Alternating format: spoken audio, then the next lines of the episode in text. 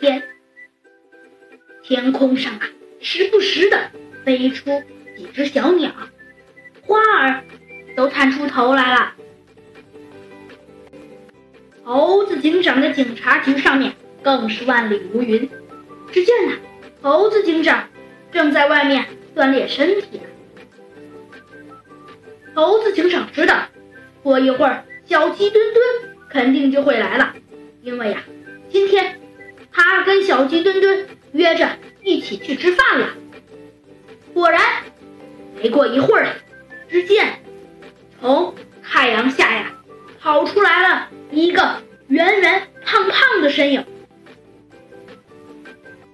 没错，那个人呐，正是小鸡墩墩。只见小鸡墩墩呐，一边垂涎三尺的跑着过来，一边对着猴子警长摇着手：“你好，你好，猴子警长！”嘿嘿嘿。猴子警长一下子从单杠上跳下来，他一手撑着腰，一手看着小鸡墩墩。他说道：“啊，小鸡墩墩，终于来了。嘿，那当然了，有好吃的东西，我是绝对不会忘掉的。”猴子警长啊，无奈的摇了摇头。他对着小鸡墩墩说：“那小鸡墩墩。”可呀，就在这时，忽然一个人匆匆忙忙的跑了过来。猴子警长，猴子警长，不好了！嗯，什么事？哦哦哦，知道了，是这样的，小鸡墩墩，要不你先……哦，可以，猴子警长，但是你得记着啊，破完这件案件以后，一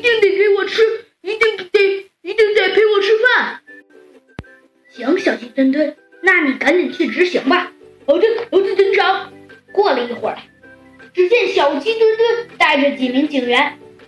打扮成啊卡车司机的模样，把卡车停放在了十字路口。他也就是小鸡墩墩养在车的下面，假装成啊修理汽车，其实是小鸡墩墩呢是奉猴子警长的命令把卡车停在这里等候一条漏网之鱼的。今天呢，猴子警长啊跟那个家伙。没错，就是报案的那个人。其实啊，报案的那个人就是鳄鱼小姐。她说呀，最近好像好像有计划围歼一股走私集团的歹徒，所以啊，猴子警长便设下了十面埋伏。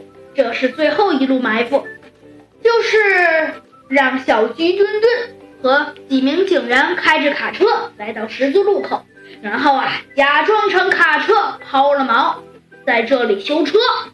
小鸡墩墩啊和其中一位警员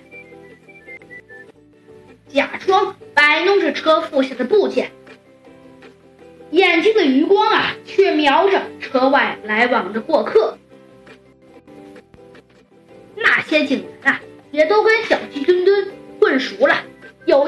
小鸡墩墩：“哎，小鸡墩墩，呃，我们猴子警长大人，呃，这次要求的是干什么呀？”